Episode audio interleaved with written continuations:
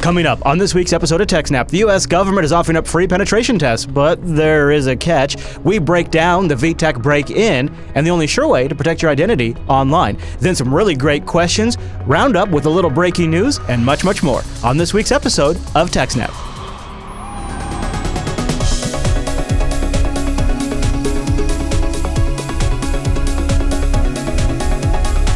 Hi, everyone, and welcome to TechSnap. This is episode 243 of Jupiter Broadcasting's weekly Systems Network and Administration podcast. We streamed this episode live on December 3rd, 2015. This episode is brought to you by our three fine sponsors DigitalOcean, Ting, and iXsystems. I'll tell you more about those great sponsors as this here show goes on. My name is Chris, and joining us every single week is our host, the admin, the tech, and the teacher, Mr. Allan Jude. Hey there, Alan.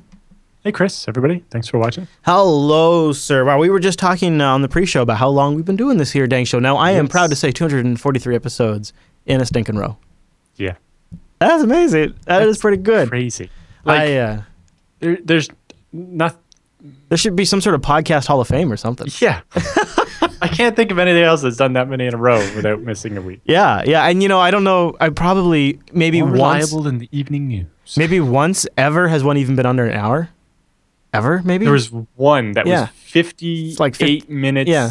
and 37 seconds or yeah, something like that's that. That's crazy. So, And the what? number that had been over two hours Oh, yeah. Oh, yeah. definitely offsets that. yeah. Uh, so guess what? Big show today. Uh, we we have some interesting things to cover, and I wasn't so sure since it was Turkey Day here recently in the U.S. And uh, so sometimes the news Yeah, slows down. some slow news, but also because we pre-recorded the event, there was kind of two weeks of news. yeah, so so it did kind of work we out. did okay. And our first story this week starts over with Mr. Brian Krebs at Krebs on Yes. Security with something that uh, the U.S. government's helping everybody out with. Yes. So the uh, U.S. Department of Homeland Security uh, has been quietly launching stealthy cyber attacks against a range of private U.S. companies, mostly banks and energy firms like oil companies and so on, and the, you know the power grid. Uh, these digital intrusion attempts uh, were specifically commissioned in advance by the private sector targets themselves. So the banks, you know, asked the DHS to do this basically Sure, I would imagine. as part of a little known program at the DHS uh, designed to help uh, critical infrastructure companies shore up their computer and network defenses against real world adversaries. Wait a minute. They're actually that actually sounds kind of legit. Uh, and it's a free of charge. Well, the US taxpayers actually pay for it. so it kind of seems like big banks and oil companies could afford to pay for such services by themselves. But as we dig into it more, it seems most of the places that are taking advantage of this are the smaller banks, like credit unions and so on, that maybe can't actually afford to do it themselves. Okay, all right. Uh, so Krebs on Security first learned about the DHS's uh, National Cybersecurity Assessment and Technical Services, or NCATS, uh, program after hearing from a risk manager at a small financial institution in eastern uh, U.S. The manager was comparing the free service offered by NCATS with private sector offerings and seeking Krebs' opinion on which one he should go with. Uh, Krebs asked around to a number of otherwise clueful sources who had no idea that this DHS program even existed.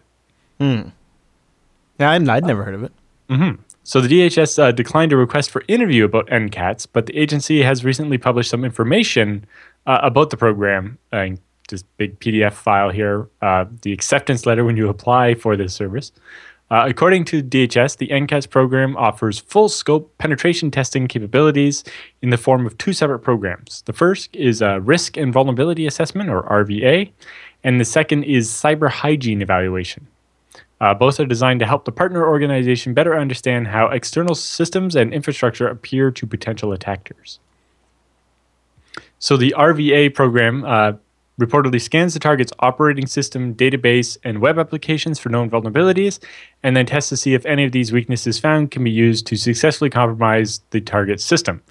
In addition, RVA program uh, participants receive scans for rogue wireless devices, and their employees are tested with social engineering attempts to see how employees respond to targeted phishing attacks. Hmm. So it sounds fairly basic, right? You know, scanning the all the services and stuff that are exposed and checking their version numbers against vulnerability lists and yeah, so on sure, sure. it's typical stuff that you know uh, basically any any noob in penetration testing can go and do uh, and then you know basically applying metasploit to that to oh so you have this version of vulnerable thing let me see if i can use this to get a shell uh, but you know, that's, Uh, yeah, it's better than nothing. I, well, I was just going to say, I think a lot of times one of the things we've learned when we follow these stories is like, geez, that's a basic thing you guys weren't taking care of. Like, you weren't patching Apache. Why weren't you installing patches? Like, a lot of times that's just as, Yeah. is all it What- takes. And you know, I, I, I did a I did a stint, maybe two years, um, where those essentially tools like Nessus and Nmap and Metasploit and a bunch of other little things and some commercial tools were what I used and people paid for it because it does reveal a vulnerability they're not aware of. I, I, wonder though, Alan, uh, is this uh, is this something though like that, should they be getting this for free? This seems like this seems like something they should be paying for. Well, uh, So- they, they don't seem to give it to free to just anybody, but uh, you know. I mean, I guess if you did, if you charged them too much, then they wouldn't do it, right? So there's that Right. aspect of it too. but at the same time, if it's free, are they going to take the results they get from it seriously? I wonder how binding the agreement is. I wonder if there's anything about follow up audits or anything like I that. I don't think there's anything like that at all. Yeah. So here's some helpful information. Maybe you'll use it, maybe you won't. Right. Uh, yeah. Uh, you know, the one that I've had the most experience actually was with the um, Hacker Safe or whatever, which I think is owned by McAfee, which is owned by Intel now, right? Uh, but it basically this little logo that would go on your website, Mm-hmm. uh, to, and basically they would scan your website all the time and check for vulnerable versions of PHP, or you know, if you had PHP might have been at a predictable location, or you know, do a bunch of port scans, and then it would alert you if you had anything it knew known to be vulnerable. And uh, if you went 30 days without patching it, then rather than putting some logo that would say your site was unsafe or something, it would just turn to a transparent GIF that did nothing. So they just wouldn't say it was you, safe. you are paying them for the service. So it would say hacker safe with today's date if you were still in good standing, or if your bad standing was less than 30 days old, uh, and then otherwise it would just be invisible. Hmm. Yeah. But uh, you know the number of times It'd be nice I if got it turned red. I know they won't do it because then you wouldn't pay for it. But exactly. Um, but you know the number of false positives and just silly things I had to clean up because of that, or you know, oh, tell Oh, really? SSH to stop saying its version number when you connect. so it is. You're saying it Or, sent you you know, some it's like- business. Well, yeah, basically it was all bullshit. Like uh, it would check the version of OpenSSL, but if you're using Red Hat, it reports a really old version of OpenSSL where they backported the fixes, and so uh, you know it would set off the vulnerability scanner every time, saying, "Oh, vulnerable version of SSL from five years ago." It's like actually no, it's patched, it's fine. Right. Yeah. Yeah, that is tricky with some of those uh, enterprise grade distros. So this Uh, is pretty interesting. Alan. checking for rogue wireless devices. That one seems like that would involve actually them coming to the office and doing it. Yeah, would they, we'd have to. Yeah. Uh, and then they have the cyber hygiene program, uh, which is currently mandatory for all agencies in the federal, uh, civilian, executive branch, but optional for private sector and state, local, and tribal stakeholders. Uh, this one includes both internal and external vulnerability and web application scanning. Uh, so, so in the chat room, they asked uh, who gets the results. Uh, in addition to the NSA, which we'll talk about in a minute, and the place that got scanned, uh, the DHS releases a yearly end of year report with uh, anonymized, uh, aggregate, non attributable information. So they basically once a year they publish a report on the findings overall against all the scans they did, rather than you know specifically to not reveal anything specific about any one scan that they did. But yeah, they have a breakdown of numbers and stuff from all the different uh, things that they check. What is H three twenty three? That's Q three ninety one.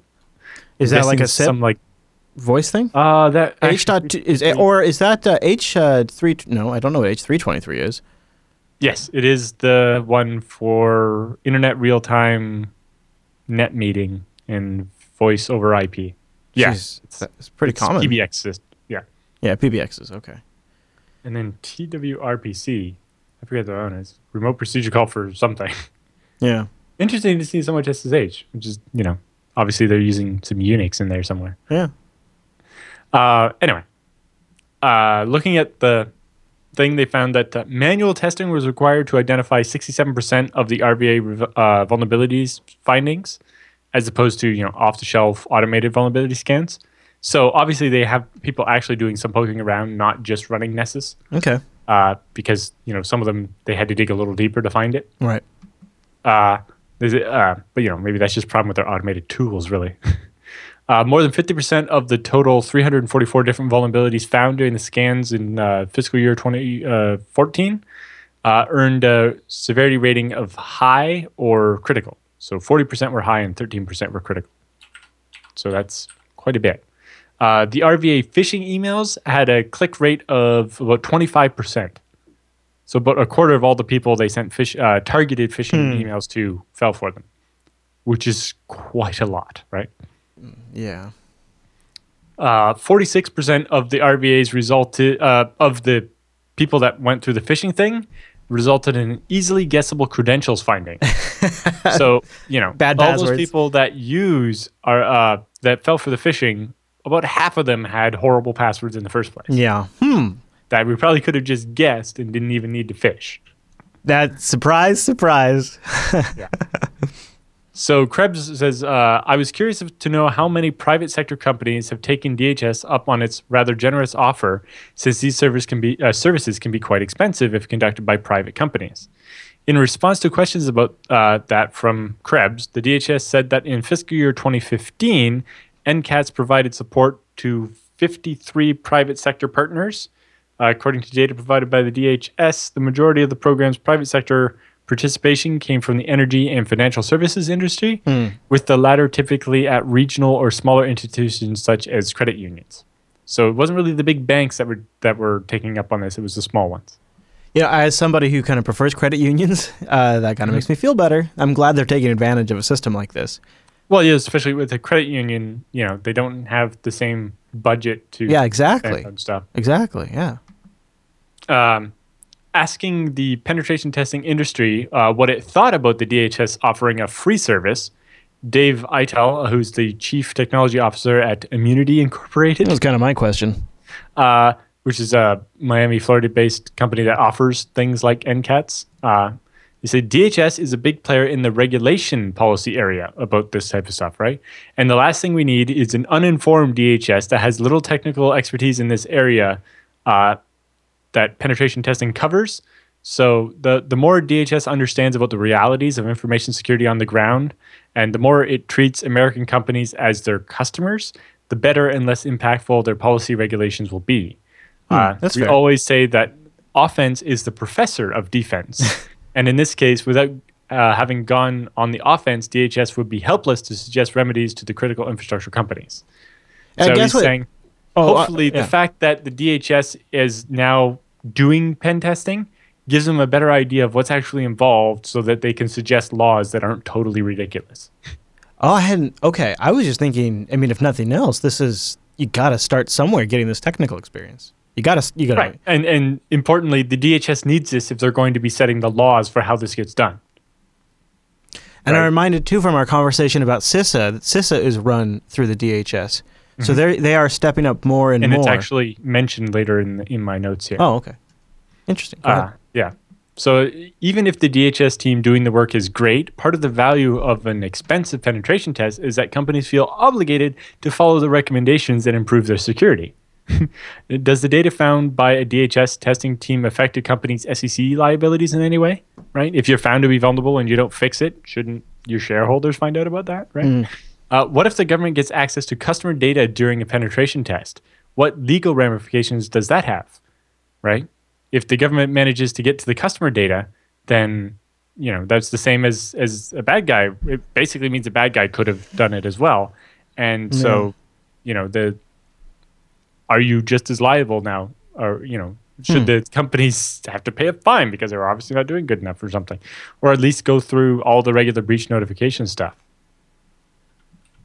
right? Yeah, that is a that Uh, is a challenging. Boy, that that, and CISA, not to stop, that and CISA, Mm-hmm. it really adds. There's a complex layer that adds to that.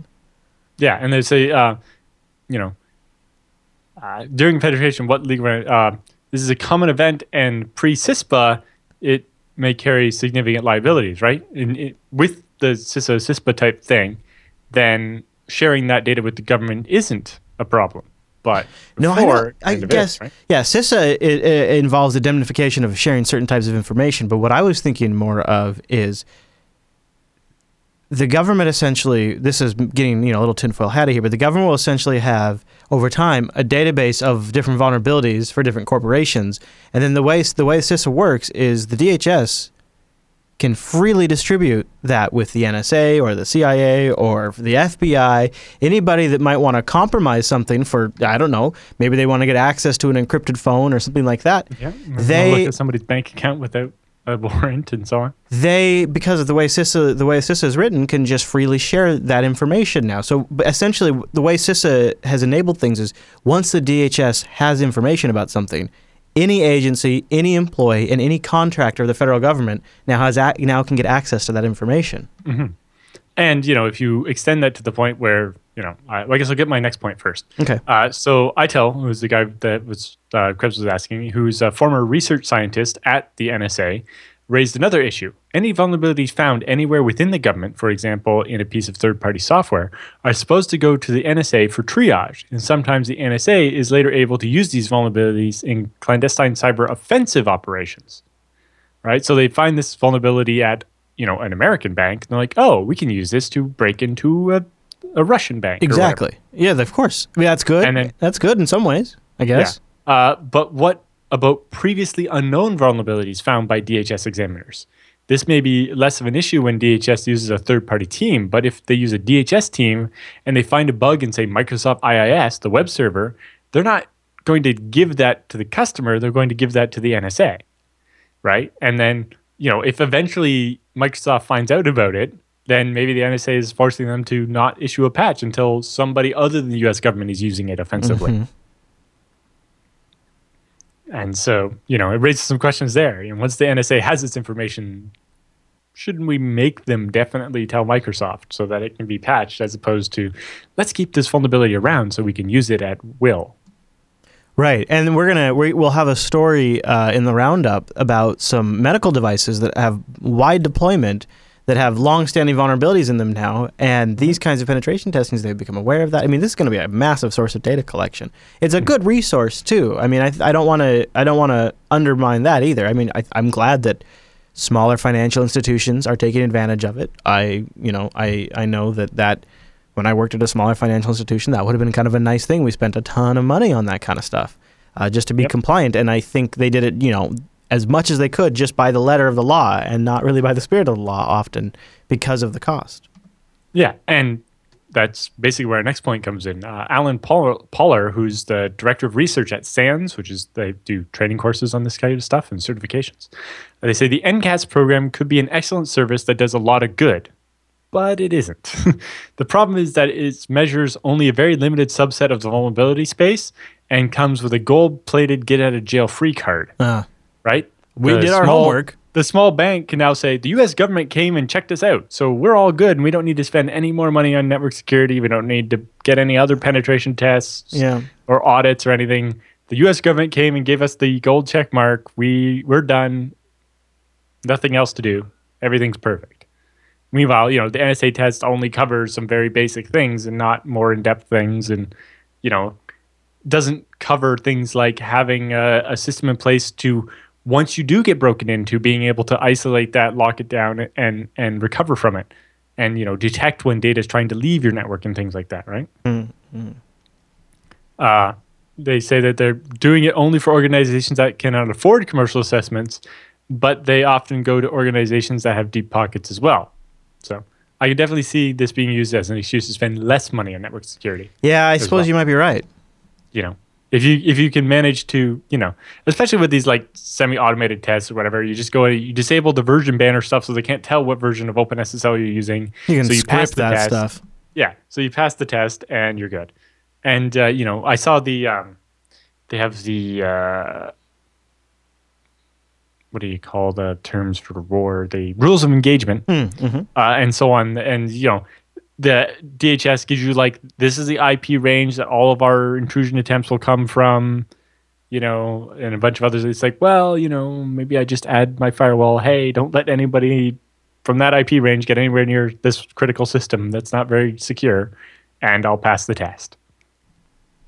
Now you're bumming me out because I think you're probably So probably it's a good it. start, but you know, the best pen testers Yeah. are never going to be working for the government. So Yeah, it's, part of me feels like it's better than nothing. At the same time, Yeah. it could also it could also create a false sense of security. Exactly. And So it's a lot of information. good start, but people need to to realize that there's a lot more to it, and Mhm. you know, Mhm. this isn't the exactly you know. Hopefully, this is never seen as the gold-plated get out of jail free card. Yeah, it's not like the next version of that badge on your website. but uh, at the same time, you know, it'd be curious to know has anyone ever actually passed one of these tests? Yeah, you know, it, it would be great if there was a, a, a little more. Well, they have this uh, yearly report, but Yeah, it but mostly just says yeah. we found this many different vulnerabilities, not. I know, want. I want average, a real time you know, dashboard. The best, the best scan we did showed that you know they had only these small issues, and the worst scan was you know they failed every single thing.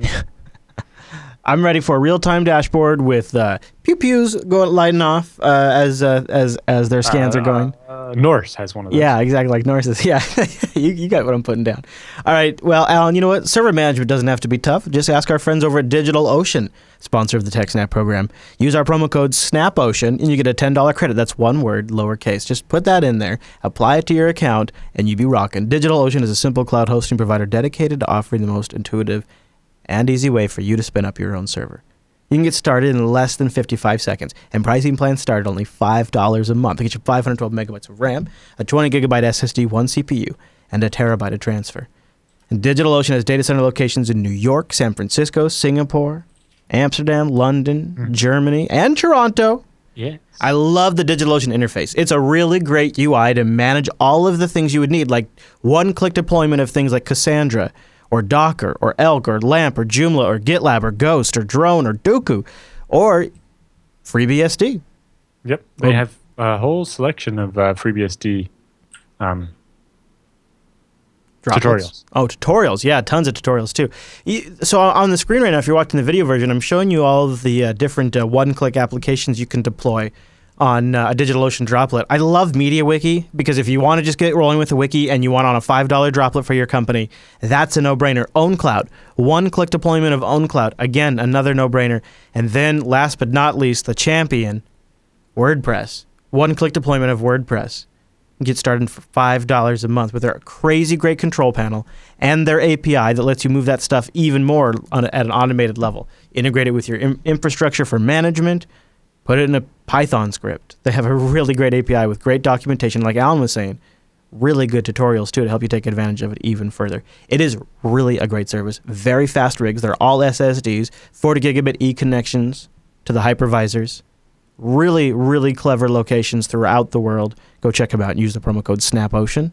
Get a $10 credit. I use them for a Minecraft server, a Syncthing server, an OwnCloud server, a BitTorrent Sync server, a remote desktop server, an Emby server, a, uh, from time to time a, uh, a stun server so I can do video calls with Noah. I mean, the list goes on and on, and uh, all kinds of different things you can use it for. So go to digitalocean.com and use the promo code SNAPOcean. That'll support the TechSnap program and give you a $10 credit. And a big thanks to DigitalOcean for sponsoring the TechSnap show. Go get yourself a free BSD rig up in the cloud. Go try it out.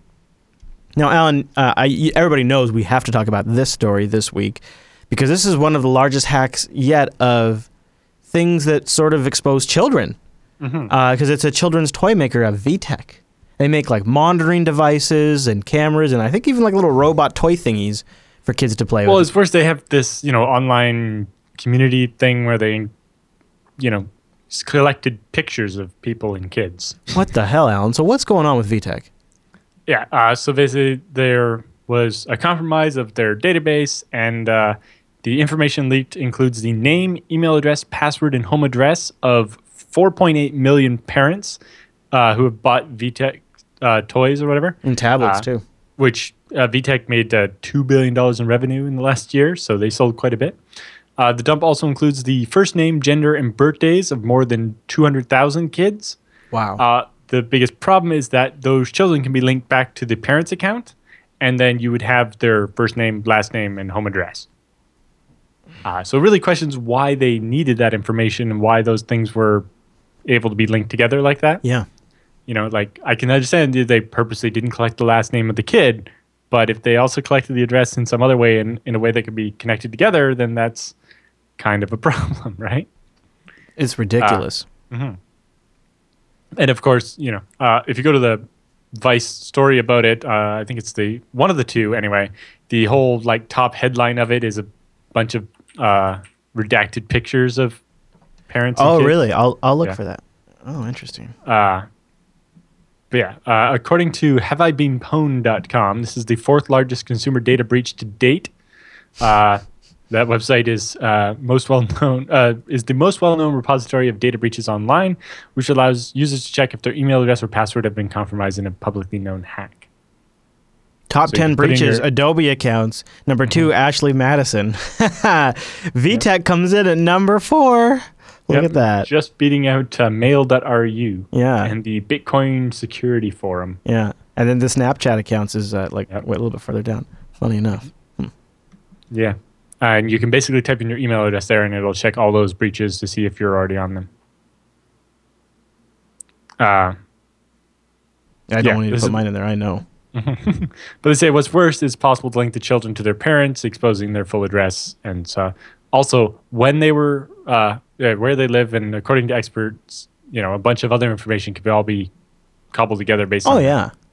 I mean, there's that aspect of it that concerns Mm-hmm. me. But then the thing that really bothers me is that they stored this information and that there's pictures and things like Yeah. that. I mean, that's And, and well, and the worst part is no SSL at all on any of it. So you didn't even have to break into the database to get this. You could have just sniffed the traffic because it was all plain text over the internet.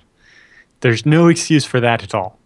You know, I, I love the company's comment. It was like our security turned out to not be as good as it should have been. It's Really? like, well, it's like no, you were actually completely negligent. we were we were not aware of this unauthorized access until you alerted us. Yeah. So only once motherboard. So um, Vice was contacted by the attacker with the information, and then the motherboard.vice.com went to VTech and said, "Hey, I have all this stuff. You know, I, I there's a hacker over here says he stole all this stuff from you." And they're like, "Oh, yeah, it turns out he did." We didn't look at that. We clue. got a login on this file over. Hey, did you know this thing was still logging? That's how what it sounds like. It's ridiculous. Uh, the hacker who claimed responsibility for the breach provided files containing the sensitive data to Motherboard last week. VTech then confirmed the breach in an email on Thursday, uh, days after Motherboard reached out to the company for comment. Amazing. Amazing. Uh, so on November 14th, which is Hong Kong time, so I think that would be the 13th here, an unauthorized party accessed VTech customer data on our Learning Lodge App Store customer database. Learning Lodge. How cute. Yes. So I'm guessing there was, uh, you know, it, is a uh, motherboard asked the attacker what he plans to do with the data, and they simply answered nothing. The hacker claims to have shared the data only with motherboard.com or motherboard.vice.com, although it could have easily been sold online for quite a bit of money as well. You know, with the full addresses and stuff. That's Yeah, why do you go to the legal risk for nothing? Uh, well, maybe because the hacker's kid had one of these toys and they noticed all the problems. Hard to say. Oh, you know, I, I could see that. Uh, when pressed, VTech did not provide any details on the attack, but the attacker, who requested anonymity, told Motherboard that they gained access but to the company's database using a technique called SQL injection. So, So- the basics. Yes, like super basic, um, Damn it. which is also known as SQLi. Separately, uh, Motherboard has a whole article from uh, two weeks ago, a week ago, that I planned to cover on TechSnap, but kind of got superseded by this article. Uh, the history of SQL injection, the hack that will never go away. No kidding. So if you've ever wondered a bit more about uh, what SQL injection is, they have a nice story here where they've broken it down and uh, made it easy to understand. You know, it is amazing how many high-profile attacks uh, are SQL injections. Like, wasn't wasn't Almost the all, uh, the Talk Talk one. that's the one I was trying to think of? Yeah, the Talk Talk one. Yeah, and then and it's massive cyber mastermind attacker. And no, no, No, it's a 13 year old kid that figured out that if you put a semicolon in one of these fields, you can do whatever the hell you want. and it just keeps happening. Over and over and over. And hence their story, the history of SQL injection, the hack that will never go away. Uh, also, the passwords were not stored in plain text, but were hashed. Uh, but with MD5, it's not clear whether it was actually MD5 or MD5 crypt. Most likely just plain MD5, which makes it terrible. Completely and utterly terrible. Yeah. Uh, rainbow tables, and you know because this was for a Kitty App Store, I'm sure most of the passwords are terrible as well. L- uh, Learning So- Lodge, Alan. Learning Yes. Lodge. Learning Lodge App Store. Uh, you, yeah, a rainbow table in a couple of minutes, and I'm sure you would have a huge number of those passwords. It's terrible. Uh, if they're using MD5 Crypt, at least that's better, but it just means you would rent some video cards off Amazon and and break it in not that much time. This motherboard article says you could teach a four-year-old to do a SQL injection attack. Yep, I think he's you probably can. right. You could write. It. Yeah, you probably could. But like literally in the login box, sometimes you type a semicolon and then one or one or whatever, and boom, you're done.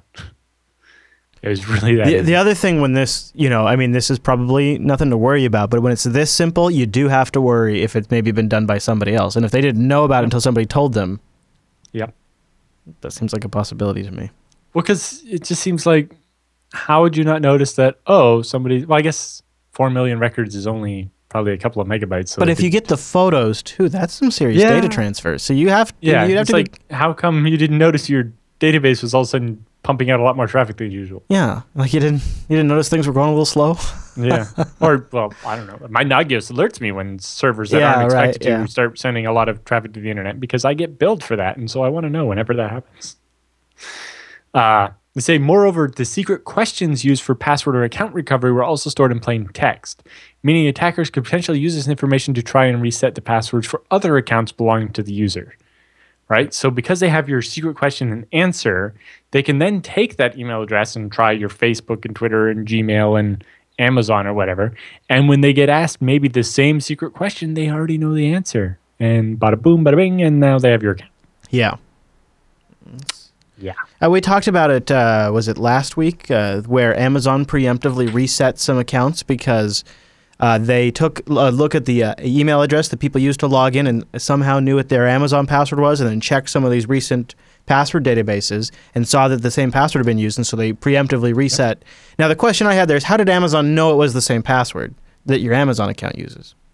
Well, they it's even if it's cryptographically hashed, if you have the salt and the plain text password, you can put those two together, try it, and if it comes out to the Oh same right, hash, yeah, because they would have the plain text password from the leak. Yeah, right. Yes, okay, duh. Yeah, yeah, yeah. That's the part I was like, but of course they'd way. have it from the leak. That makes sense. Yeah. okay. Yeah. Uh, and yeah, I had actually considered years ago. Remember, I asked uh, for volunteers to build some project I hadn't told people about yet. It was actually a, a federated database, kind of like this um, Have I Been Pwned, but for the people running the sites. And basically, when a user set their password, you would send uh, something. I don't know if it was going to be the plain text or what. I hadn't figured that out. But we would basically check it against every known breach database that we had access to and you know hash it in all the different ways and see does this match any of these known things and be like sorry the password you're trying to use has been you know exposed in a breach previously you can't use that password Clever. yeah Hmm. but anyway. So, any other thoughts on this story?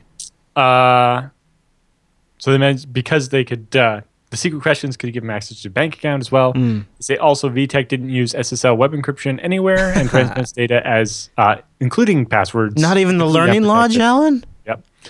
Well, the bigger question is: so the Learning Lodge is a store, and you buy stuff. Is it doing credit cards without SSL? Maybe on the app version, like on the tablets, it is. Uh, I don't know. It's hard to say, but that's just terrible.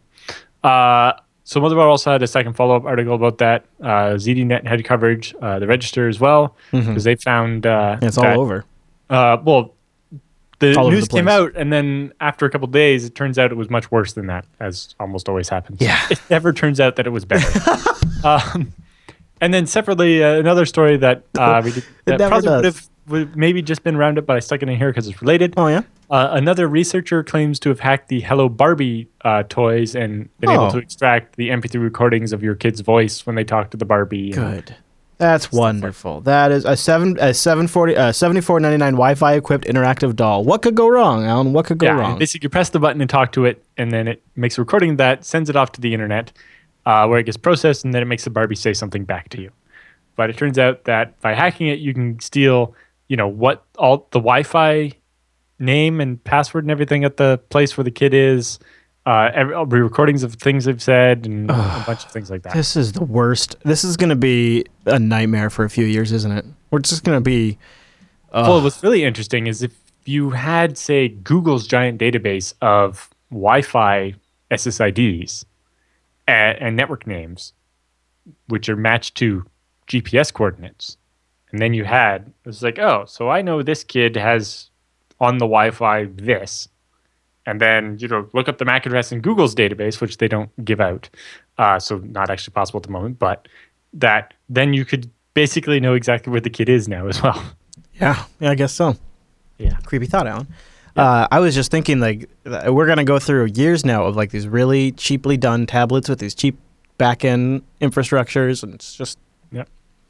Yep. The Wi- I didn't think about the Wi-Fi Barbie though. I didn't think about that. Mm, Scratching that off the Christmas list, Allan. I'll tell you a no Wi-Fi Barbie. All right, now we're good to go.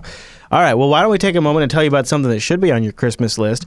iXsystems. This would solve a few headaches. I tell you what, put a FreeNAS under the Christmas tree. Free Wouldn't NAS Mini. great?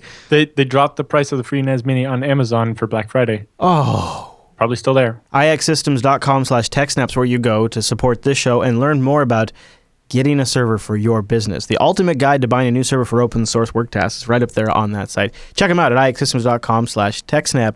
They build rigs from like the FreeNAS Mini all the way up to the super high-end, crazy, crazy powerful stuff for all kinds of workloads. check out their What's New page. They just built a one petabyte NAS for NASA, a what? A Yeah. one pa- uh, can they can they build that for Chris?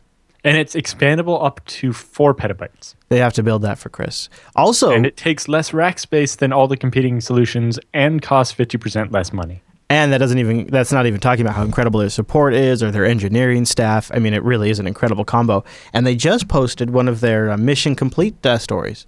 Yes. So uh, they've been collecting these mission complete stories about how you solved a problem or completed some thing you were trying to do using open source or FreeNAS or ZFS or whatever. Uh, and yes, this month is about a uh, movie production company. So the guy was a computer graphics artist for movie type stuff, doing animations and so on. Uh, and you know, he normally just did his animations to an external drive connected to his Mac. But then he teamed up with a, another guy, a documentary filmmaker, and they were trying to like share that drive by like sharing it on the Mac, and it was all terrible. And you know, if something happened to that drive, the disk dies or lose it or don't have whatever, terrible, terrible, terrible. You know, you lose all the work on the movie. It'd be horrible. Uh, so they replaced it with a FreeNAS Mini. You know, or uh, th- sorry, they built their own FreeNAS server and you know stuck a bunch of drives in it. And now, not only do they have the ZFS redundancy and the fact that you know it's not going to bit rot and screw up their animations, it means that they can share it all over their network and it's going to be a lot faster than that external drive and everything. will kidding. Better. Mission complete. Spin the Yarn Productions. You can check it out on the ixsystems.com blog. Just do us a favor and stop by ixsystems.com slash techsnap first.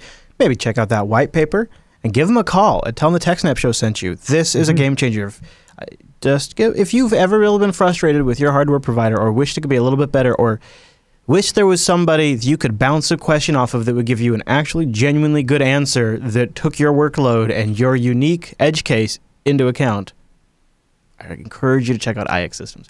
Go to ixsystems.com slash TechSnap. And a big thanks to iXsystems for sponsoring the TechSnap program. Yeah, also ixsystems.com slash go to- TechSnap. ixsystems.com slash mission complete and send in your story Oh, so yeah. that you can win a prize for the December contest. What Absolutely. could be better than a Christmas prize from IX? Ooh. Okay, Allan. So uh, this next story is probably going to convince me to get a freeze, a credit freeze, that is. That's actually probably a pretty good idea, isn't it? I'm ready. Yes. Uh, so Krebs has frequently urged uh, his readers to place a security freeze on their credit file as a means of protect, uh, proactively preventing identity theft. Now, a major consumer advocacy group uh, has recommended the same thing. The U.S. Public Interest Research Group uh, recently called uh, issued a call for all consumers to request credit file freezes before becoming victims of ID theft. So basically, the theft, the um, credit monitoring services that everybody gives away when you are the victim of a breach or whatever, these basically tell you maybe a week after somebody has tried to f- get a credit card in your name or whatever. Yeah, it's like a it it it tells you well after the fact because the data to them is delayed. Yeah. Uh, whereas if you put a freeze on it, no one's allowed to look at your credit report. So it means you can't apply for a new credit card until you unfreeze it, or you can like there's a way to do a temporary unfreeze or something. And um, I'll get to it in a minute, but Krebs has a FAQ on his website that explains all the details of how to do it, how to deal with the fact that oh, I would like to take out a loan or you know buy a car or get a credit card or whatever, and how to do it.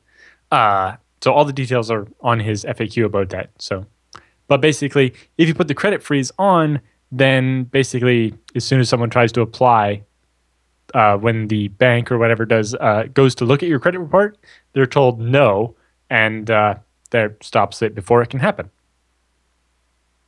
Uh, so, so each time uh, news of a major data breach breaks, the hacked organization arranges free credit monitoring for all customers, potentially at risk from the intrusion. But as I've echoed time and again, credit monitoring services do little, if anything, to stop thieves from stealing your identity. The best you can hope for from these services is they will alert you when a thief opens or tries to open a new line of credit in your name. Uh, but with a security freeze on your credit file at the top four credit bureaus, creditors won't be able to look at your file in order to grant the phony new line of credit uh, to the Right. thieves, and so you're, you know, they won't be able to pull it off. Uh, these constant breaches reveal what's wrong with data security and data breach responses. Agencies and companies hold too much information for too long and don't protect it adequately. Uh, so there's a whole report here from that uh, public interest research group. Uh, and they say uh, then they might wait months or even years before actually informing the victims that the data has been stolen. Uh, then they make things worse by offering weak, short term help, such as credit monitoring services. Hmm. And then Krebs goes on uh, whether your personal information, information has been stolen or not, your best protection against someone opening a new credit account in your name is a security freeze. Uh, not the often offered underachieving credit monitoring. Paid credit monitoring services, in particular, are not necessary because federal law requires each of the three major credit bureaus to provide a free credit report every year for all customers who request one. They can use these free reports to do kind of a do it yourself version of credit monitoring. Yeah, no kidding. Uh, so, hmm. So it doesn't sound like it's also a big deal to set one of these up either. Uh, so he has the FAQ here. Depending on what state you live in, uh, it's either free, but you have to have a police report or an affidavit saying your identity's been stolen, uh, or it's like a ten or fifteen dollar fee for each of the um, credit bureaus. Yeah, go, going by just some of the comments on his blog, it looks like for some folks it's pretty straightforward. Yeah, uh, and yeah, a lot of them report being able to do it online uh, versus having to do you know call them or send a letter or something like So that. I guess it goes without saying that this would work best if you know you don't plan to have your credit checked or something like Yeah. that for a while. Which, by the way, could be things like signing up for a cell phone, getting insurance, uh, changing your insurance, or maybe even opening a bank account. Things like that all could check your credit. A lot of things Yes. check your credit now. Mhm. So Uh, there's that. So yeah, and that can cause a problem. Uh, sometimes, you know, when they get back that oh it's frozen, sometimes they'll go ahead anyway, and sometimes they won't. Uh, you know, oftentimes in Canada, insurance usually doesn't check your credit, but if you haven't had insurance before, it's quite a pain to get insurance. Cleverwise in the chat room says you can also get temporary unlocks for a period of time. That's yes, interesting. so oftentimes you can do that. So basically, what you do is you find out which uh, credit monitoring serv- or credit bureau the bank that you're applying for a credit card at is going to check with, and then you call them up and get you know say for the next day or week or whatever, let that bank go through and check my credit report. Uh, so because it's me applying for it, uh, and then it'll Right. relock immediately after. But if you are fairly set and steady on your on your credit usage and you Mm-hmm. want to take the ultimate step of protection, this seems like this Yeah. seems like a flip all. This is like a it's moving the switch from on to off, and there's just no way you can do anything with it when it's in the off position. Yeah. it seems like a it, like the, the ultimate safe step. because uh, as Krebs goes on in this FAQ, there are uh, I think fraud alerts you can put in your credit report, which specifically asks any bank that's looking at your credit report to issue credit to first call you on the number you give them before giving out the credit. But it's only an advisory; they're not legally required to do it, so it might not actually work. Whereas freezing it means the credit bureau doesn't let the bank look at it at all, and so the bank is more than likely not going to give out any credit.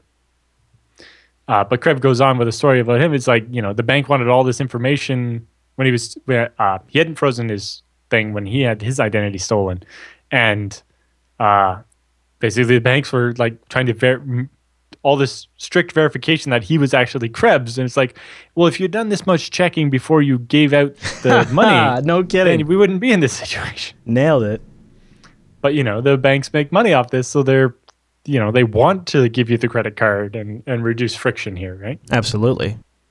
But anyway, uh, Krebs has a great uh, FAQ there that answers most of the questions you might have about it. Uh, he also talks about uh, a similar service that's not part of the credit checks, but can notify you when someone tries to open a checking or saving account in your name, because those often do not involve a credit check unless you're getting like uh, overdraft protection. Okay, good to know. Uh, Looking Ah, at the uh, one of the now. interesting things Mm-hmm. is that once you put a security freeze on your credit file, it also breaks credit monitoring Oh yeah, I would imagine. because the monitoring service can't keep checking your credit report anymore because they're now blocked as well. Yeah. So Krebs Reader wrote in, uh, I, I just received official notification that I'm affected by the OPM data breach. I attempted to sign up for credit monitoring services with the OPM uh, contractor, ID Experts, uh, but was denied this service because I have a credit security freeze. I was There told by. ID Experts that the OPM Yeah. credit monitoring service will not work for accounts that have a security freeze. Yeah. Yeah, because they can't check it. Yeah. So he says, This supports my decision to issue a security freeze on all my credit accounts.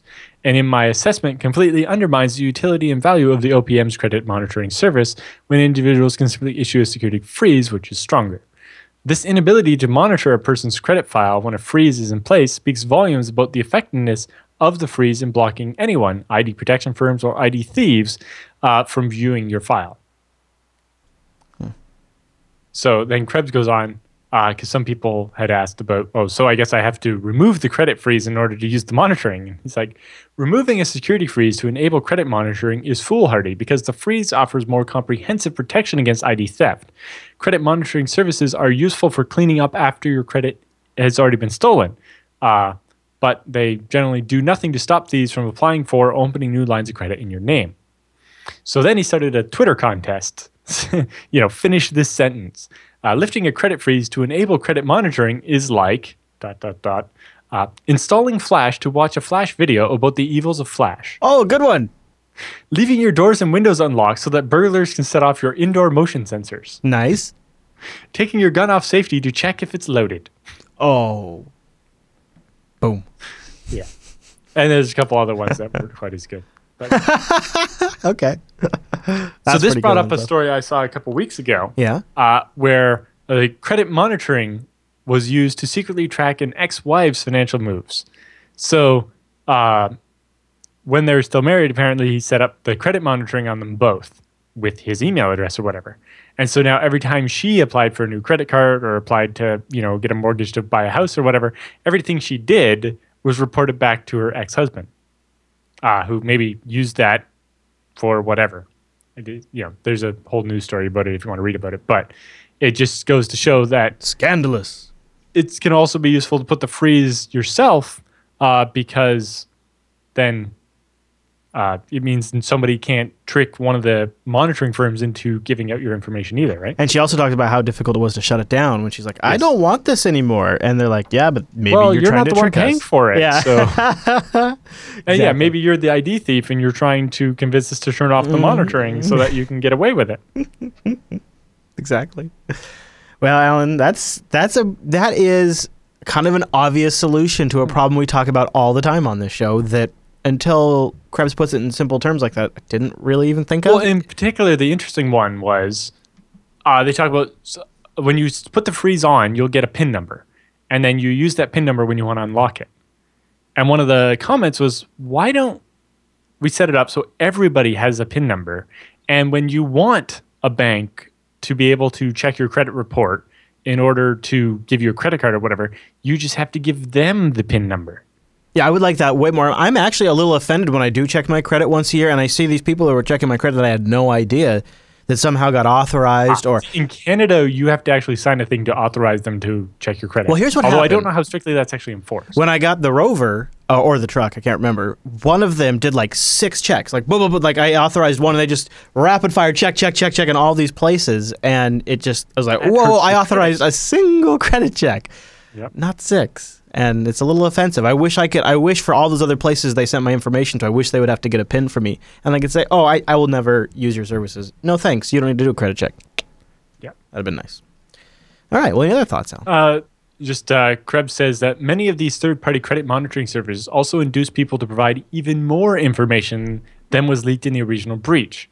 For example, ID Experts, the company that OPM paid $133 million to offer credit monitoring for 21.5 million Americans affected by that breach, offers the ability to monitor hundreds of websites, chat rooms, forums, and networks to alert you if your personal information is being bought or sold online. But in order to use this service, users are encouraged to provide their bank account numbers, credit card data, passport, and medical ID numbers, as well as cell phone numbers and driver's license information. Evil. So then all someone has to do is breach the ID monitoring service, and they get even more information than they could possibly have got about you from breaching any other place in the world. And we know that's simply a matter of time because they've breached all. The, they've breached Experian. They've breached others just like them. It's Yep. only a matter of time. exactly. All right. Good closing thoughts there, Allan. Thanks. Mm-hmm. Let me tell you about something to shake shake it off. That's Ting. Go to techsnap.ting.com. That's my mobile service provider, and I encourage you to check them out. Not only is it mobile, that's just pay for what you use. It's six dollars for the line, and then you just pay for your, what you want to, you know, minutes, messages, megabytes, what you want to use. That's what you pay for. You don't buy some huge plan ahead of time just in case you use 500 minutes or 1000 minutes just in case you need 13 or 16 or 24 gigabytes just in case you need you don't you know just if you use 15 text messages or 100 text messages you just pay for that and the pricing is really straightforward go to techsnap.ting.com to get $25 off your first device or if you have a compatible device and you might because they have a GSM and CDMA network well, then they'll give you a $25 service credit. And Allan, check this out. Huge congratulations to Ting. Uh, the Consumer Reports annual cell phone service report is out. And uh, Consumer Reports surveyed 90,000 customers. And Ting links to the report uh, here on their blog. And Ting comes out on top. And uh, one of the things Consumer Reports points out is because you have your selection of CDMA and GSM, yeah, a, that's a particular advantage here in the U.S and uh, and then you combine that with Ting's fanatical support. You can call them at one eight five five Ting FTW. Their incredible online dashboard and their super straightforward pricing that anybody can understand because there's no tricks. And it's uh, and what's why it's a big deal too is Ting's been moving up the ranks for years now in Consumer Reports. It really is something. Uh, and by the way, speaking of great customer service, next Thursday I think or Thur- Thursday the tenth, they're going to be giving away a Moto X Pure Edition. Mhm. Yeah, really nice, great Google Experience phone. Was it? Ah, is Oh, that yeah. what they've decided to call the? Uh huh. And look at this, Allan. Look at this. They're giving away. All you got to do is just comment and they're or like. I'm sorry, like Ting on Facebook. That's all you got to do, Alan. And then they're gonna have an un- unboxing video. You can find out the details on their blog. Ooh, that's a sharp looking phone. That's a great. And so you guys get a little, get a little time to get in on that. TechSnap.ting.com. They got a whole bunch of great phones. They also have GSM SIM cards, which are now available on Amazon too. I think they're primable, which is just freaking awesome. The Ting Sims are primable now. Wow. And then also, they have a really great dashboard. They got a video all about that. So go to techsnap.ting.com to support this show. Check out their blog. See about see about that Moto X Pure Edition giveaway.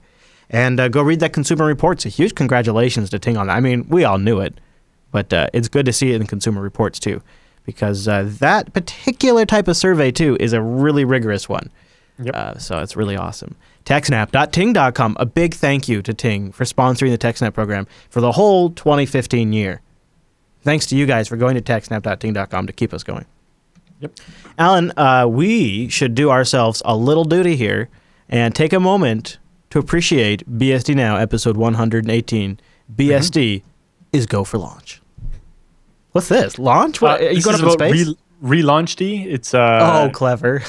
Something kind of halfway between systemd and launchd. Mhm. launchd is basically the Apple thing Right, in OS That- 10. that existed long before systemd.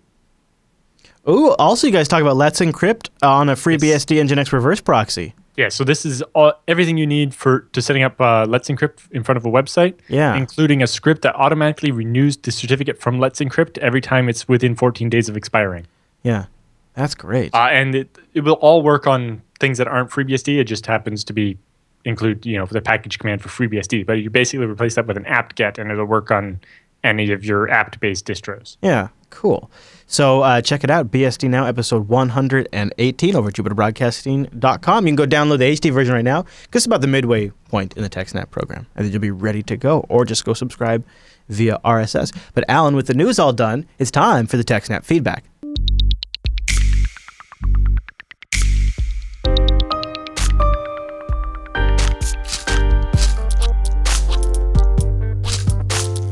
Thanks for sending your emails to techsnap at jupiterbroadcasting.com or pop in that contact link at the top of the JB website or maybe start a thread over at techsnap.reddit.com. Goran writes in with our first email this week and it's about Proxmox and ZFS, a couple of our favorite things.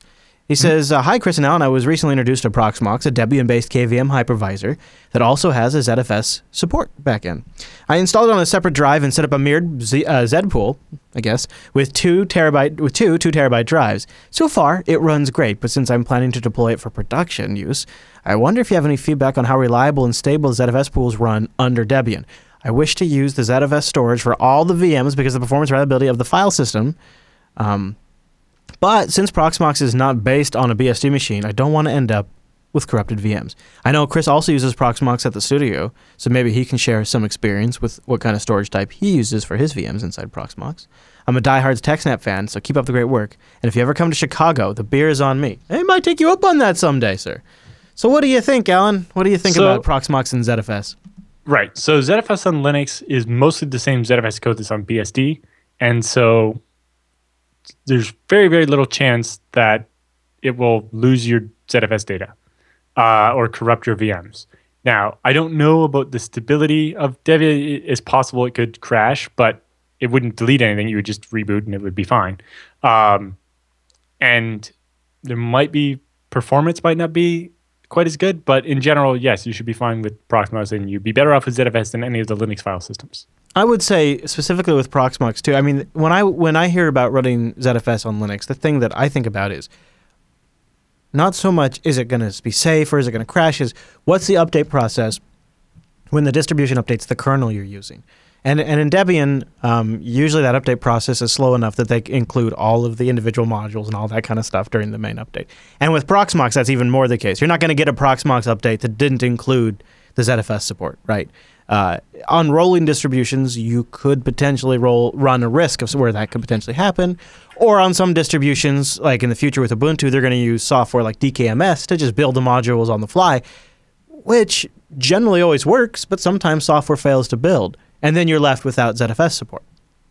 That's not Right, going to be the problem with Proxmox, though. Yeah, in a Proxmox where it's you know an appliance, you're probably not going to have any problems like that. Yeah, I don't think so. In general, it should be good. Yeah, I think you'll be set. And, uh, you know, just as a follow up note to that, uh, I have been using Proxmox since very early after we moved into the studio here, what, a couple of years ago now?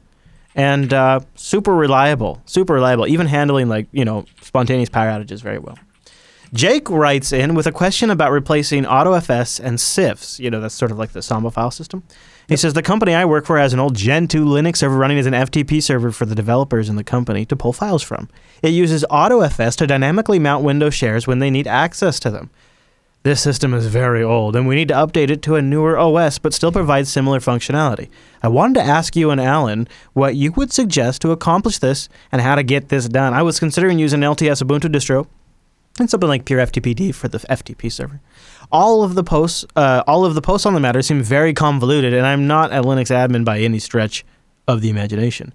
Although I would like to use more Linux in our infrastructure. Thanks for the great shows, Jake.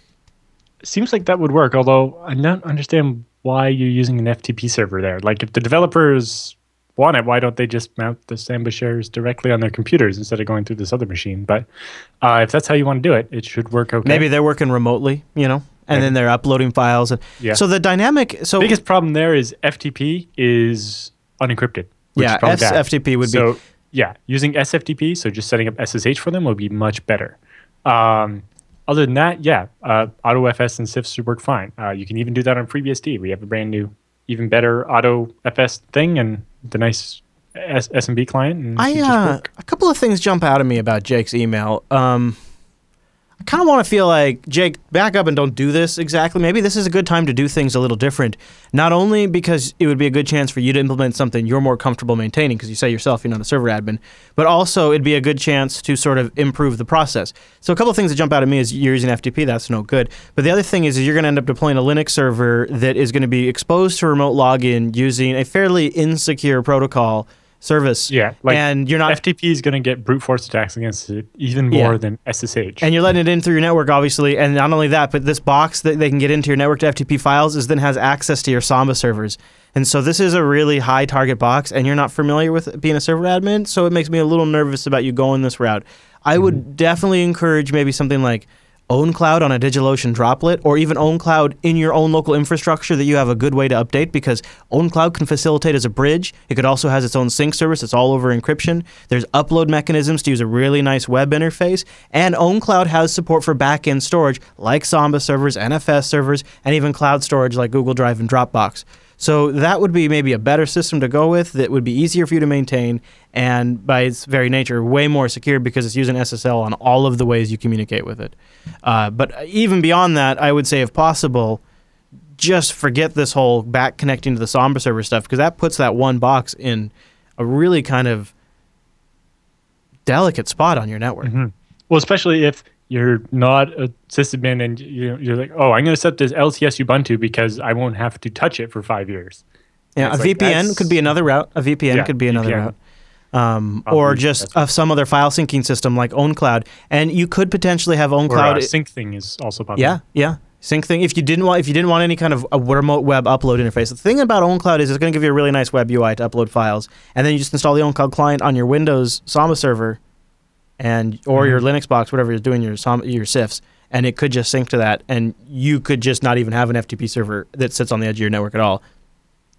But yeah, definitely at least use SFTP instead of FTP. Uh, most clients like FileZilla will, you know, the user won't be, tell the difference other than the URL. All right, so John writes in. He says, "Hi, Allan." And hello, Chris. I'm the proud owner of an old QNAP TS439. You know those uh, Intel Atom ones with the 4 3 terabyte drives. Since the fine people of QNAP turned this fine machine into a fun park web app store security nightmare, I started searching for an alternative operating system. Now it's possible to run Debian or Arch on it. Oh, that's cool. But I was wondering if I could install FreeBSD on it with ZFS. All I want to do is use ZFS with encryption on RAID something. Maybe Allan could help me here. He's got th- uh, four three terabyte drives. Uh, team the two NICs.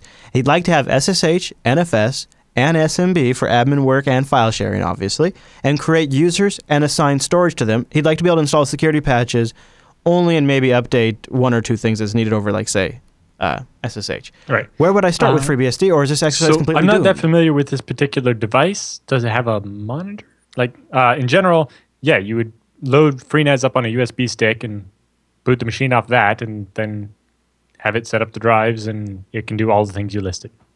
Yeah, I'm looking at it right now. It's got one gigabyte of RAM. Uh, But and- mostly, I'm just like, how is it different than a computer? Like, does it Well, not have a screen, maybe, or like no video card So output? three, he's got he's got three four terabyte drives. And right. I'm just like, how- what do you have to do to actually get an operating system on it? Like, you I'm sure it's like a to serial run port. Debian or Arch. probably but, a yeah. serial install. Uh, then I think that's doable with FreeNAS. I've not tried to do no, a serial. no, he, I think he wants to do install. straight FreeBSD. Oh, well then yes, you can do that. That'll work. But but is it is an Atom 1.6 gigahertz and a gigabyte of RAM going to run ZFS with encryption? Gigabyte of RAM is low, and uh, if you're using encryption, the Atom doesn't have the encryption offload feature, so it will be slow. So I kind of recommend against that, but it is is possible. It just won't be fast. There you go. There you go. This next question from David perfectly teases the BSD Now show. He says, Hi guys, first, great show. Secondly, I'm sure this question would be probably better at BSD Now, but I listen to TechSnap religiously. Well, now, David, you can start listening to BSD Now too. Thirdly, the question, just just a quick one. Allan does a great job of promoting BSD, and he made, kind of made me BSD curious. I'm a longtime Linux user. Ah, damn it, Allan, another one. I run Fedora and do a lot of web development. What BSD distro would you guys suggest I start with? I'm looking for something that will be as familiar as possible, low friction, and suitable for a BSD newbie. Thanks a million. Cheers, David from Ireland. Yeah, uh, PCBSD uh, will be the closest thing to any like Fedora or Linux desktop distro. Uh, and during the install, you can choose whether you want like KDE, GNOME, LXDE, XFCE, or whatever desktop thingy you like. And uh, from that point on, you will be hard pressed to tell the difference from Linux until you actually try to, you know, do something more complicated. But is far as what it looks BSD a distro because it's actually B- free BSD underneath, it's right? basically a distro of FreeBSD, kind of like Ubuntu is a distro Ah, of Debian. yeah, okay. Or or yeah, but it, but it but like PCBSD is like one of the only ones that is actually a distro, whereas FreeBSD is a whole operating system. is right? it technically possible though to go essentially from a free BSD vanilla install to PCBSD if I like There pulled it- used to be instructions. Ah. Because it's just a matter of changing the package repo and installing the PCBSD meta package that pulls everything in. Uh, but the main advantages of actually installing PCBSD straight out is that it's all set up with their uh, all their wizards and like boot environment stuff, and it lays out the disks in a slightly different way that is very cool. So there you go. And if he and if he just wants to go straight server, then f- good old free BSD would be the BSD of That's your the choice. one I know the best. And then also it has that great hand guide uh, handbook. Yes, yes, the handbook is amazing. So that's always kind of a great one. So David, if you're going server side FreeBSD, if you're wanting to use it for web development, like you mentioned, use Fedora now. Both Allan, I would say PCBSD by like a landslide. That not only is Yes, that just a good is- way to go for BSD, that's just a good desktop. There was an article that we covered in BSD Now last week, not this week's episode, uh, about a Linux user switching, uh, and he covers you know what he had to do to get something that looked exactly like his Kataro or something like that, which is based on Fedora. So Oh, Korora, Korora. uh, Korora or whatever. Yeah, Yes. yeah. So it's very very similar to exactly what you're asking about. So you might want to find that uh, link in last week's episode of BSD Now. I think we just set record time on the feedback and we answered four questions, which usually is look at us go. You can get your questions answered. Go to jupiterbroadcasting.com slash contact and choose TechSnap from the dropdown. If you didn't hear your question this week, don't worry. We'll probably get to it next week. We're working through them right now and we super appreciate them. All kinds of storage, networking, security. Uh, we love them. So send them in. And of course, also check out the BSD Now show where they, where they answer similar BSD related questions. All right, with the feedback all done, that means it's time for the TechSnap Roundup.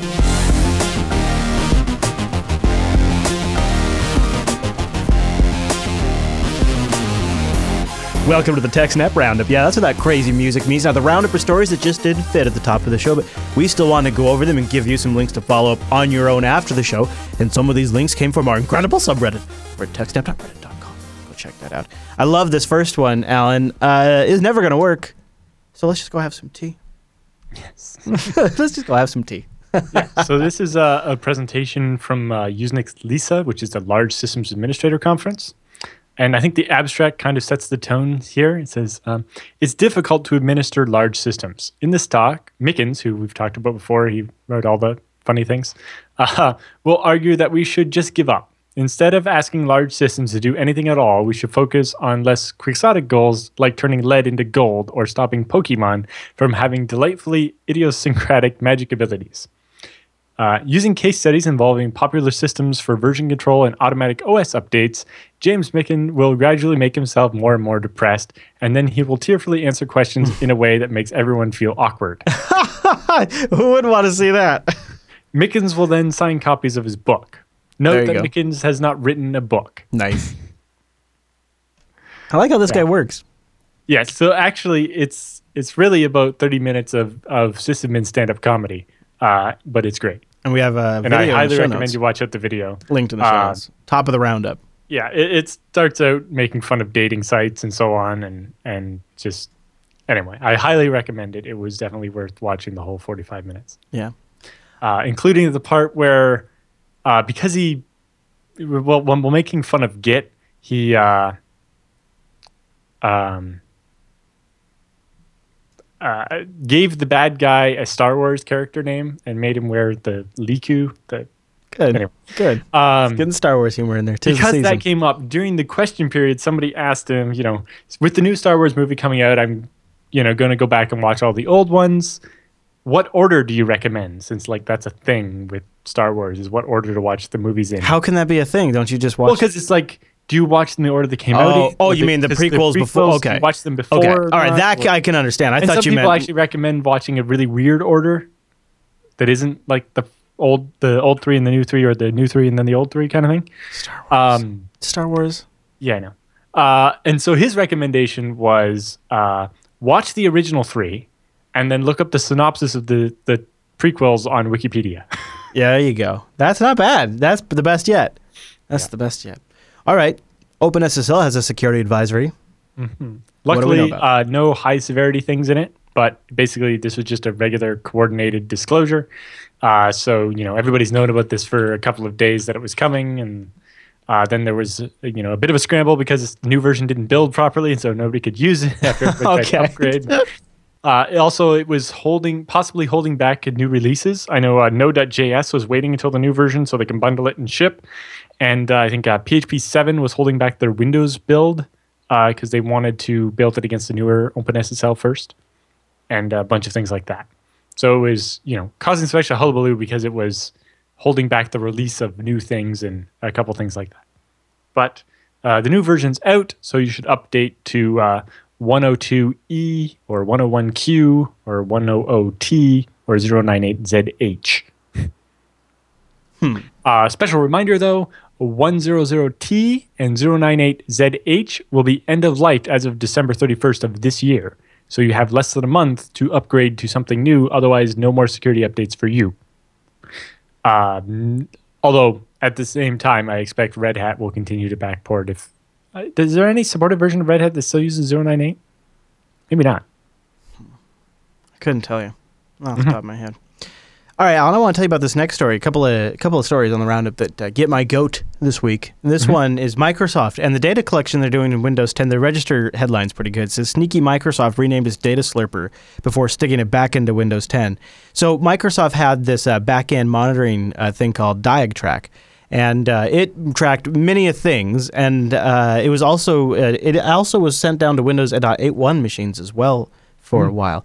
And one of the things it tracked was installation of things like Spybot or CC Cleaner or Cisco's VPN software. And it would actually go through and it would disable things like Spybot, uh, Search and Destroy, and CC Cleaner. Uh, so it was kind of it was a little aggressive, and they tracked a lot of different information about the user and what they did on the system. And so Microsoft pushed out a patch, KB uh, 3022345, that well, reportedly removed it. But now it turns out that simply Microsoft renamed it. It's still on Windows 10. They just now call it the Diagnostics Tracking Service. So the uh, Register has an article about that. A lot of lot of tracking things in Windows 10 that make me a little uncomfortable. Yep. Next roundup, sir, is oh ho ho ho! You caught this story. I knew you'd see this one. Uh, HGST's first helium-filled UltraStar drive, the first 10 terabyte hard drive for common man and. And specifically, this is a regular 10 terabyte hard drive, not like shingled magnetic storage or anything like that. So no cheating to get to 10 terabytes. It's actually 10 terabytes of regular storage. just using helium, huh? hmm They use helium because uh, they can put the platters closer together without getting too much turbulence in between compared to regular air. About that, Allan. 10 Uh, terabytes. Can I have so all I have of them, this- please? I have six. I have 36 of the six terabyte version of that, and they were expensive. I don't want to know how much the 10 terabyte one hmm, costs. Yeah. Basically, you only buy the 10 terabyte one if buying twice as many of the 6 terabyte ones wouldn't work. That makes my mouth water. All right, this so here's another this is the other story that gets my goat this week. I put these two stories kind of close together. Chrome extensions are tracking you pretty much blatantly. Uh, popular Chrome Google Google Chrome extensions are constantly tracking you per default, making it very difficult or impossible for you to opt out. These extensions will receive your complete browsing history, all of your cookies, your secret access tokens used for authentication, like i.e., Facebook Connect is a good example. Shared links from sites such as Dropbox and Google Drive. The third party services in use are hiding their tracking by all means possible, combined with terrible privacy policies hidden inside the Chrome Web Store. Uh, and the Detectify team has a great, great post up here. And they go through and, and kind of break down why it's happening, how the technical details of how they're actually making it pull off. They've got it all written out here. Uh, and if I if I scroll down, I these pop-ups. If I scroll down here a little bit, I think they do some they do do some name calling. Yeah, like uh, a couple are like Flash Player Plus, Super Block Ad Blocker, JavaScript Errors Notifier, Safe Browse, kind of ironic, FB Color Changer, which is a popular uh, uh, Facebook one for color, changing the color. Speak It, which has a lot of users, does this. Free Smileys and Emoticons, Surprise, does this, and others. Uh, so there you go. And they have details on, on mitigation, how you can protect yourself too uh, in this post. So if you use Chrome as much as I do, you might want to take a look, see how you can mitigate this, because that's a lot of information they can track about you. Thanks, Google. Thanks, Google. Not a problem for you though, Allan, Mr. Firefox user over there. Mhm. All right. Well, what about this little VPN problem exposing users' Yes. IP addresses? So this is uh, researchers have found a new vulnerability thing they're calling port fail, uh, and it could expose VPN users' real IP address. That is So if you're using, uh, doesn't it's not specific to one VPN protocol, so it works for IPsec, PPTP, OpenVPN, whatever, uh, and it uh, it's basically a way to actually find out who's on the other end. It says of the here these guys discovered that five out of nine prominent VPN providers offer port forwarding were vulnerable to the attack. Mhm. They said they've notified those people. To mitigate the attack, they suggest VPN companies should implement firewall rules at the VPN server level in order to block access to forward ports from users' real IP addresses. To forwarded ports. There you go. From to forwarded ports from users' real IP addresses. Huh. Huh. Well, we'll keep an eye on that story, Allan. All right, so this one is maybe more for people to go check out after the show, but this is a really great one. How about bringing broadband to the last mile uh, through the water pipes? Do you know what's funny? This was there was a Google um, April Fool's Day joke about About doing it through the toilets, right? And using the solar, the, the, the sewer system to run the wires. Yeah, you basically you would get this thing from Google and flush it, and it would run the cable. That's- they're literally doing the same thing, but through the freshwater line. Yeah, yeah. It's kind of brilliant. So they have a great picture of of an installation they did. Huh. Let's do it. I'm ready. I need fiber everywhere. I need fiber. Of course, the biggest problem is how do you get the fiber to the node to then get it to the house? up to the sink, up through the sink, Allan. no, no, no. It's that that gets it from the road to the Yeah, house. yeah. How do you get it to the node that then would feed that? The water that's the company one where it becomes usually- the node. The water company becomes the node, right? They're This not is- talking about feeding it to it's a new business. that to the home part is feeding to the water just to get it from the road to your house. They're not talking about the water mains don't have room for all the fiber. Yeah, They wouldn't be able to push as much water down the pipe anymore. Yeah. But you know, when there's a water main break, you know what they usually have to do? They have to dig up the road to access it. Mhm. And so running the fiber the rest of the way is the problem at that point. Mm-hmm. Mm-hmm. How do you do this without having to uh, dig up all the roads? I think it's brilliant in some areas. Okay, so I just I got to ask you a question. Um, are we about to talk about a security vulnerability in a toothbrush? Yep. Is this actually going to happen? Mhm. Okay, take it away, sir. Yeah. So this is kind of a joke. Uh, it's it's kind of old, but basically it's a full security advisory for the Oral B Triumph toothbrush with Smart Guide Professional Care 99000 Yes. uh, or 9900. But basically, it's a toothbrush that keeps track of how much you're brushing where and, and tells you, hey, you know, you're done that side, go over, or you're not, you know, you didn't do over there good enough yet. But turns out all the communication between the toothbrush and the base station is unencrypted, and people could do a denial of service attack or could, you know, learn about where you don't brush your teeth or whatever. Oh But they say a continuous denial of service attack could cause the bristle motor to not send an end of life signal to the smart monitor system, leaving the user to continue using an old toothbrush head, which would eventually lead to dental failure. You would get cavities because you didn't notice that the toothbrush was worn out and didn't replace it. Or uh, dental statistics could be erased from the monitoring unit. This would leave the user unable to determine the r- and uh, report on their brushing habits or fake battery life transmissions could be sent, making the user believe that the battery life is in fact longer than is truly stored. This could lead to a catastrophic brushing failure when the toothbrush runs out of power mid cleaning. A continued long term attack could lead to the creation of cavities in the user's teeth. a denial of service attack against a toothbrush. Yep. That's pretty funny. Okay. Uh, so this story, you've got to, you know, I'm sure we've all, it's all crossed our mind. I mean, Google makes their money from advertising and collecting information about people is a huge motivator for them. So what's the incentive when they created Google for schools and spe- specifically have worked very hard to get Chromebooks into schools? I'm sure a lot of us have gone, hmm, I wonder if there's some data tracking there. Well, the EFF seems to believe so. Uh, they have launched Spying on Students campaign to raise awareness about privacy risks of school technology tools. The Electronic Frontier Foundation has filed a complaint today with the Federal Trade Commission against Google for collecting data mining school uh, data and data mining school children's personal information, including their internet searches, a practice the EFF uncovered while researching its Spying on Students campaign, which, by the way, launched today. While Google does not use student data for targeted advertising within the subset of Google sites, the EFF has found, or in other words, just figured out, that Google Syncs the Google Sync feature for the Chrome browser is enabled by default on Chromebooks sold to schools. This allows Google to track st- and store on its servers and then data mine for non advertising purposes records of every internet site the student visits, every search term they use, the results they click on, videos they look for and watch on YouTube, and their saved passwords. Google doesn't uh, first obtain permission from students or their parents, and since some schools require students to use Chromebooks, many parents are unable to prevent Google's data collection. So they're saying da- uh, Google Sync means that they are sending that data. It doesn't necessarily mean Google's using it, but it doesn't mean they're not. Right. It's kind of like how every Android device that backs up to Google is including the SSID and Wi-Fi password to every network it's joined. Right. Doesn't mean they're using that data. Doesn't so mean does the collecting it. Apple, but I don't know if that is actually true.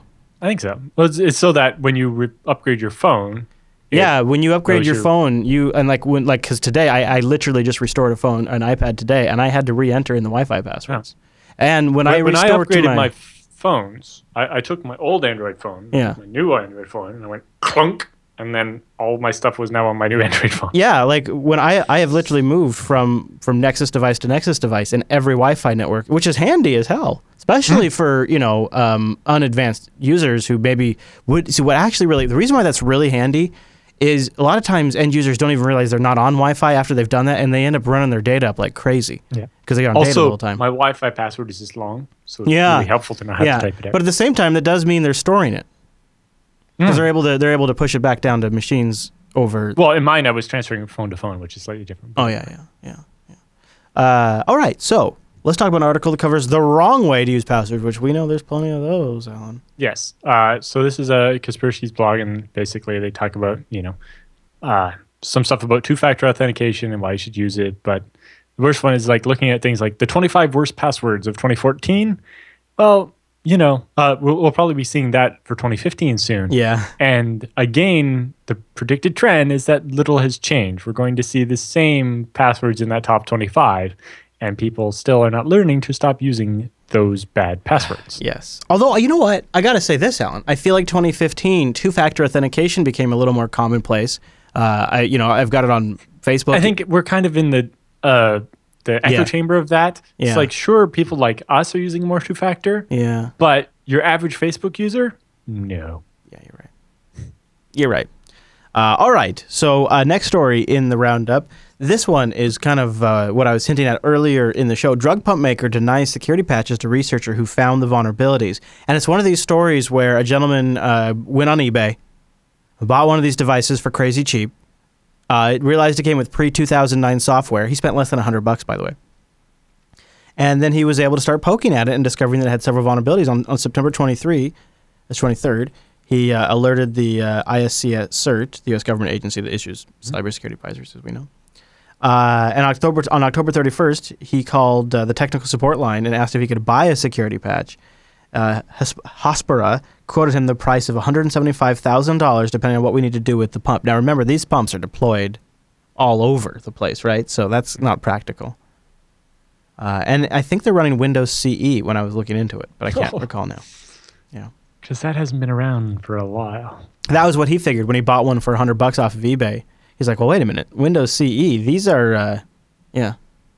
So Mhm. that's that's the the you do at the same time though like you have to well, like how long is the vendor sup- expected to supply a software patch to a device like that? Is it based on how we've trad- how long we've traditionally used that device in operation or is it now based on how long it's feasible to support the technology? Well, it's like, well, first question is, you know, are they still selling it to people?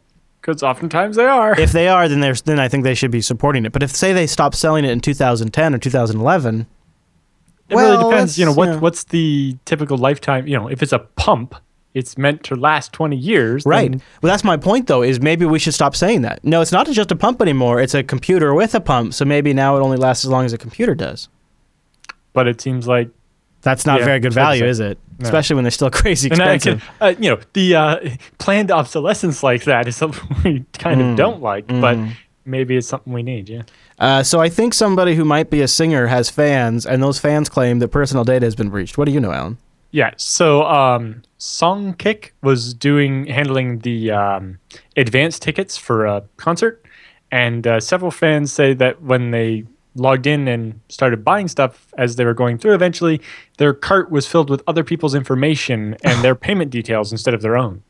Due to an extreme load experience this morning, some of our customers were inc- incorrectly able to preview limited account information belonging to other customers. But we do take security of our users seriously, and we apologize for the alarm we have caused to those who purchased or to those purchasers who experienced any issues. It's it's not clear how that's even possible. That's what I was wondering. But yeah, it's like They should have said it was test data. Oh, that was just test data. I've Heard that one before. Yeah, so after queuing up for an hour and a half, we uh, clicked the tickets we wanted and got pushed through to another screen, but it had different tickets selected and somebody else's payment information. Hey, uh, did you hear that uh, Lenovo managed to scrape the egg off their face long enough to issue a patch uh, for uh, their system update tool? Well, because their system update tool had a bunch of vulnerabilities in it. Mm-hmm. So while it was bad software in the first place because it was doing things it shouldn't have been, it meant that other people could use it to do things, and that's super. Yeah, bad. like So it says in this article, you could even do crap at the BIOS level. So- have at it, everybody. Have at it, because I'm sure every Lenovo customer is going to get that patch installed right away. I'm sure that's already on their machines. All right. Well, is the uh, Lenovo update software going to update the Lenovo update software so that you Right. have the update? And how many people like that even have any familiarity with the add remove or change features control panel thing don't just go in there and take that crap off their machine? We'll see.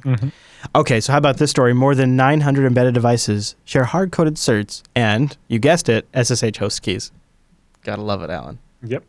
So yeah, SSH keys and SSL certs uh, with the same hard-coded IDs, and they found it was more than 4,000 embedded devices from 70 different vendors. Including like folks like Cisco, Linksys, mm-hmm. Motorola. I mean, all of them. TP-Link, yeah, big long list. So it's not clear if they mean you know 4,000 different models or 4,000 specific devices. Because if it's just a couple of devices and they basically weren't randomizing the keys enough, that's slightly different than if every version of that, you know, every model of that router shipped. Well, here's here's key. what the lang- language is. Is the considered the S, the security consultant analyzed the firmware images of more than 4,000 embedded devices from 70 different vendors. So he's personally Right. And he analyzed found of those 4,000 he analyzed. uh, 90 different ones always shipped with the same fixed key. There you go. So yeah, yeah, super bad. Yeah, super bad. Uh, so this might make you feel better though. How about a little do-it-yourself project with a Raspberry Pi or something like that, detecting malware through DNS queries? This was a, a, a Kali Pi project that this guy put together.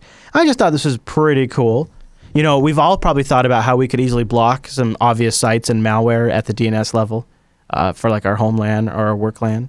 You know, there used to be a time where uh, I had a client who would have me flip Facebook to, to resolve to localhost for a while and then flip it back towards the end of the day.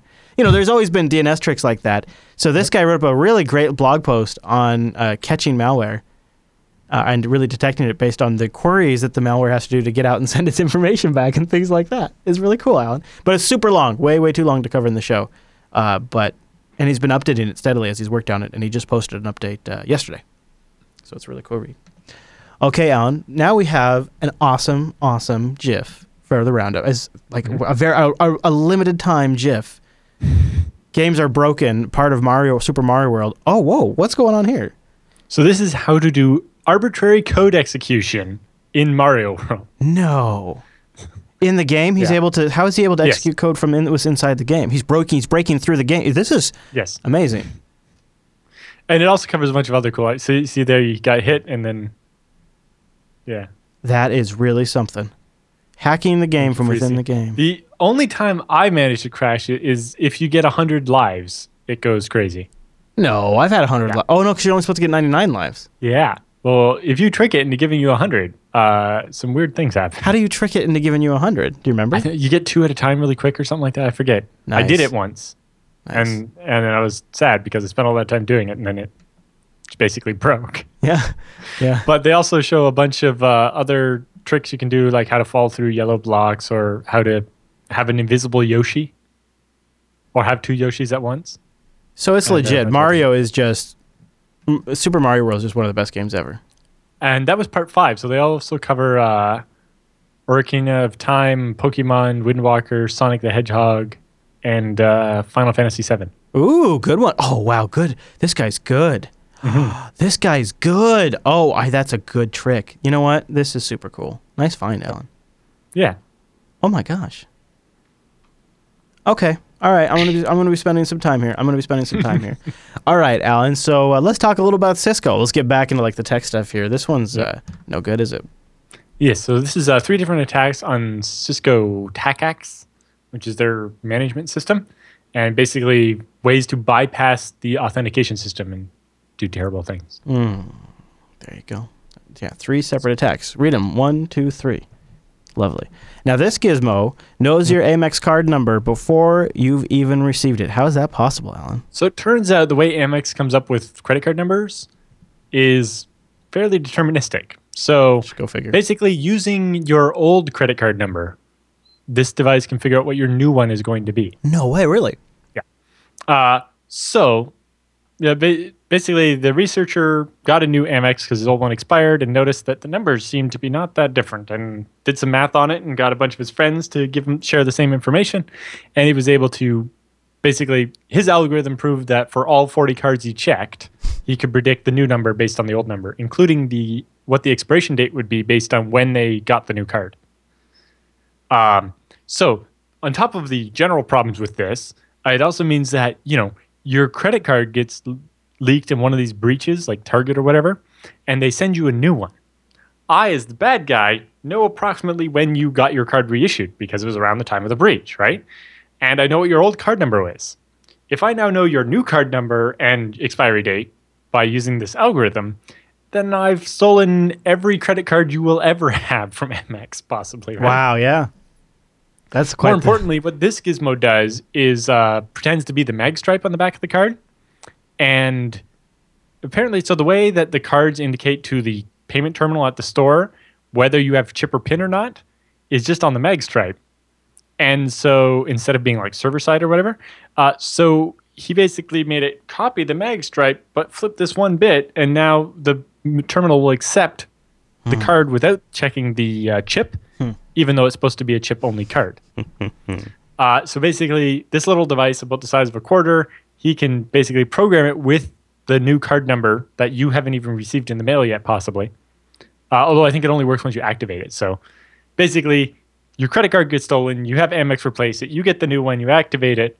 I can use this algorithm to guess your new number and new expiry date, program it into this little thing the size of a quarter, and use it on the Magstripe at the grocery store or whatever, and pay for things using your credit card, and basically stolen your credit card before you've even used it. That is incredible. Thanks, American Express. All the details in the article, very cool. I'm sure they'll have that taken care of in no time. I'm sure that'll be solved real soon. Yep. I love this next story. It reminds me of that old War Games movie because it turns out it was closer than uh, we thought. Newly released documents show that the Soviet Union's KGB developed software to predict sneak attacks from the U.S. and other nations in the early 1980s. Well, almost killed us all. During a NATO war game in November 1983, the software met all conditions necessary to forecast the beginning of war. Many of these procedures and tactics were things the Soviets had never seen, and the whole exercise came after a series of moves by the U.S. and NATO forces to, si- to size up Soviet defenses and the downing of a Korean Airlines flight 007 on September 1st, 1983. So, as Soviet leaders monitored the exercises and considered the current climate, they put one and one together. Able Archer, according to a Soviet leadership, uh, uh, uh, at the uh, so you think I'm saying that right? Able Archer, probably right. Yep. Okay. Able Archer was the name of the uh, war game that the U.S. was running. Yeah, that's ringed a bell. That's why I was okay. According to the Soviet leadership, at least, must have been a cover for genuine surprise attack planned by the U.S., then led by the president, possibly insane enough. Uh, president possibly insane enough to do it. But fortunately, when the military exercise ended, so did the Soviets' fear of an attack, and we didn't all die. Because the Yeah. software. Turns out software is not great at predicting what humans will do. Yeah, yeah, I agree. But in the 80s, we probably thought it was. All right, I love this one. At Old Sound tweeted, "I've built my own crypto." Take two, and it's a uh, well, it's a padlock. So Allan. it's a padlock on a on a gate. But it turns out because they use an overly large padlock, they just slid it over and then unlocked the gate. oh yeah, it's oh I Basically, because the padlock's loop is so, so, long large, you can slide the bolt. To slide the bolt open enough Yeah. to open the gate without actually unlocking it. This is a great analogy. Absolutely zero security. There was a uh, there was a story in Unfilter where uh, the uh, director of the CIA said that one of the things we're most concerned about now is ISIS is creating their own encryption technology and using that to communicate. And I, sp- I stopped right there and I said that would be the best thing for the That could NSA. possibly happen. Yeah, it, it, it, we'd love it for them to use their own thing Yeah. instead of using GPG, which Yeah. is hard to break. That's like you know people ask me, do I use Telegram because it's encrypted? I say, well, no, they're using they're rolling their own crypto, and they, yeah, they. I'm glad that they have a bounty and that nobody's got it yet, but I don't trust anybody that really rolls their own thing. Uh, I don't use it for that purpose. You know, anything that's rolling their own, you Well, kind of have to look if at a sconce. rolling their own, if you are not the only person that has the key, then yeah. Right, exactly. Whereas Telegram is like, oh, we're going to store your key online, and Yeah. then we'll give it to each of your devices when you sign in. It's Right. like, oh, then you can decrypt everything I'm doing. So Yes, that's that's the thing. That's the thing. All right, well, that brings us to the end of this week's TechSnap program. You can participate by going to techsnap.reddit.com to submit stories or joining us live over at jblive.tv. We do this show at 1 p.m. Pacific, which is 4 p.m. Eastern, 2100 UTC. Boom. You know, we also put it up at jupiterbroadcasting.com slash counter and it just gets converted to your time zone automatically. So that's really super convenient. Also can stream just the audio at jblive.fm. And if you prefer the download version, which is like half the length and doesn't have all of the silly stuff in between, um, well, you just go get the RSS feed and you get that sucker delivered to you every single week when the TechSnap program releases on Thursdays. Uh, or just watch us live. We like that. We love having you in the chat room. And that's it. And you also pick us titles and things like that. All right, everybody. Thanks so much for tuning in this week's episode of TechSnap, and we'll see you right back here next week.